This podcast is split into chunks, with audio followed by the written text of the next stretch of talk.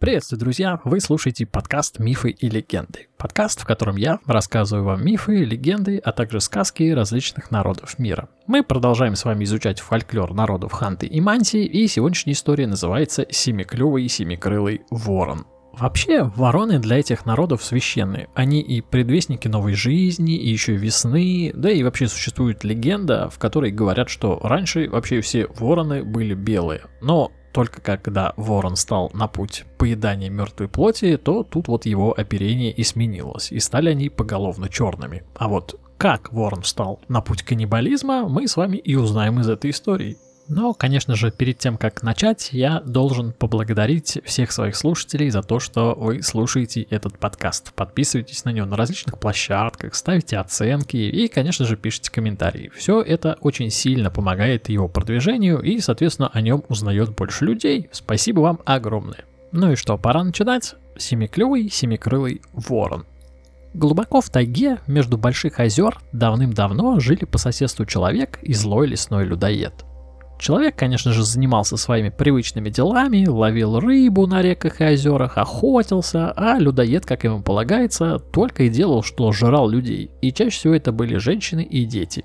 Но мало-помалу, наученные горьким опытом, люди все научились оберегаться от людоеда того. В тайгу по одному ходить перестали, стариков и женщин особо далеко, конечно же, от домов своих не отпускали, и вот тогда настали тяжелые времена для людоеда совсем у него перестали ладиться дела у этого чудовища, и ему все реже удавалось схватить кого-либо себе на обед. Ну, а голод, конечно же, не давал ему покоя, и он сутками лежал в своем жилище и мечтал, как съест очередного двуногого скитальца.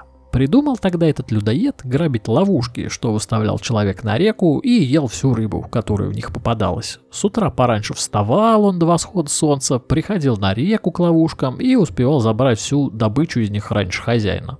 Но, однако же, быстро приелась такая еда ему, и вообще она была невкусная, холодная, крови в ней нет почти, так что он быстро решил забить на это дело и решил взяться за оленей. Ну, только не знал он, как поймать этих оленей, ведь олени животные тоже довольно-таки умные, не каждому они в руки пойдут, а уж тем более, если к ним подойдет людоед этот лохматый, то они сбегут словно пуля оттуда. Задумался он тогда не на шутку, как ему дальше быть так хотелось ему свежего мяса, что вот просто сил никаких не было. И вот однажды он придумал тоже ставить ловушки на этих оленей. Сплел, значит, из коры веревки, расставил петли на всех оленях тропах и погнал, значит, этих оленей в сторону этих самых ловушек. И ему, естественно же, повезло. Сначала он поймал одного оленя, там второго, третьего – но вскоре животные тоже поумнели и перестали в его эти ловушки попадаться. Как не погонит чудовище очередное стадо оленей, так те расы и все его хитрые задумки видят, перепрыгивают, обегают и вообще не попадаются. Тогда, значит, людоед смастерил лук и попытался подстрелить хотя бы одного оленя. Но у него, естественно, это не получилось. Ну, потому что охотника было из него совсем никакой. Приуныл тогда людоед и долго не мог вообще ничего себе на обед добыть. Совсем исхудал, стал вообще просто похожим на сухое дерево, и вот вспомнил он, значит, о своем далеком подземном родственнике, волшебном семиклювом семикрылом вороне.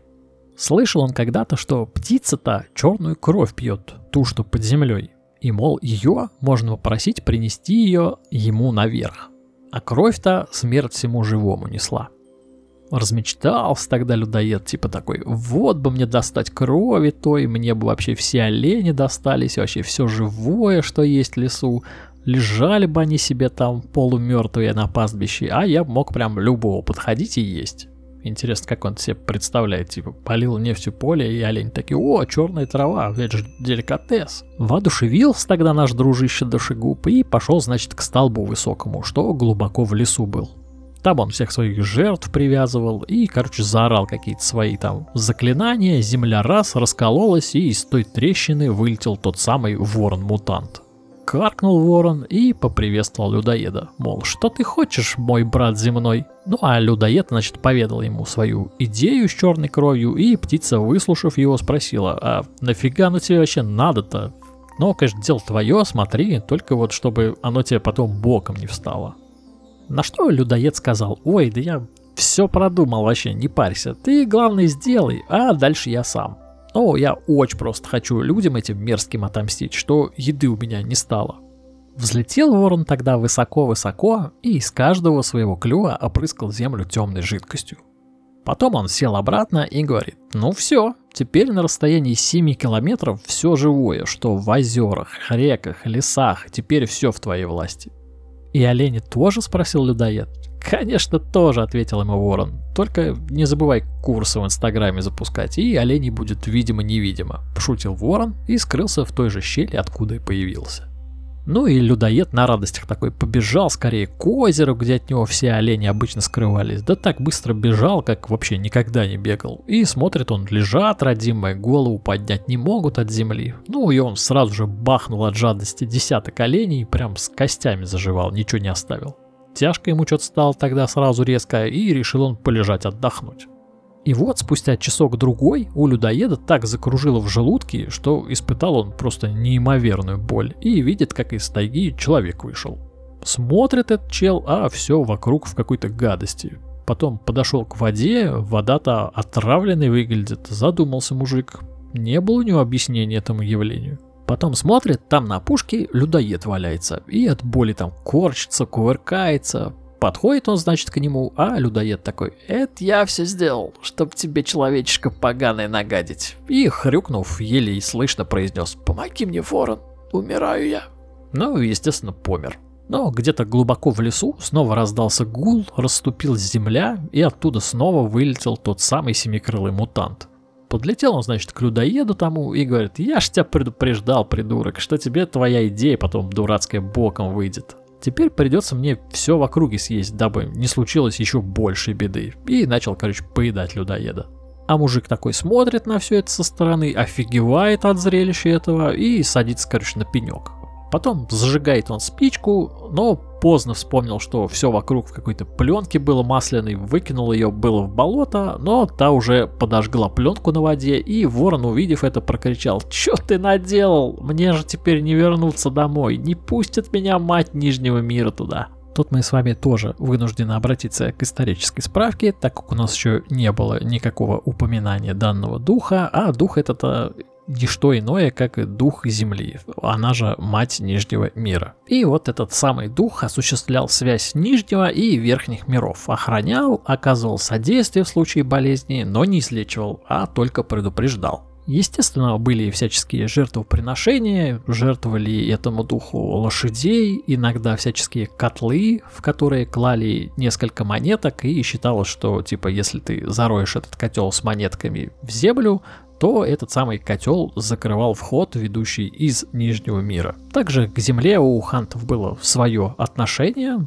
там имелись определенные запреты, например, нельзя было рубить землю топором и колоть ее острыми предметами. Такие вот дела. И после этих слов, значит, взлетел тот ворон высоко в небо и упал на землю, разделившись на семь обычных черных воронов. И разлетелись они в разные стороны. Но как только огонь прекратил бушевать в тех местах, эти вороны вернулись, чтобы доделать начатое и склевать до костей трупы оленей и людоеда.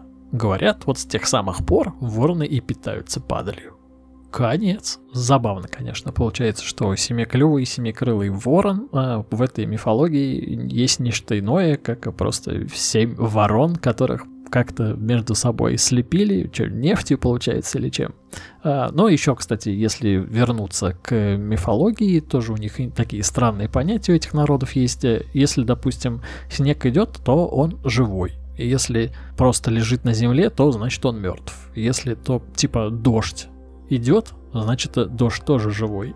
Но когда просто он в виде воды, то это значит вода мертвая. Но если, допустим, вода в реке бежит, то значит вода живая. А, и даже если вот камень, он просто вот катится с горы, значит считается, что камень живой. Как только камень остановился, камень считается мертвым. Такие вот понятия есть у этих народов. Вроде бы с одной стороны какая-то чушь, а с другой думаешь, ну, блин, ведь так и есть, если он типа катится, он же как бы, ну, живой. А, ладно, всем спасибо, до скорых встреч.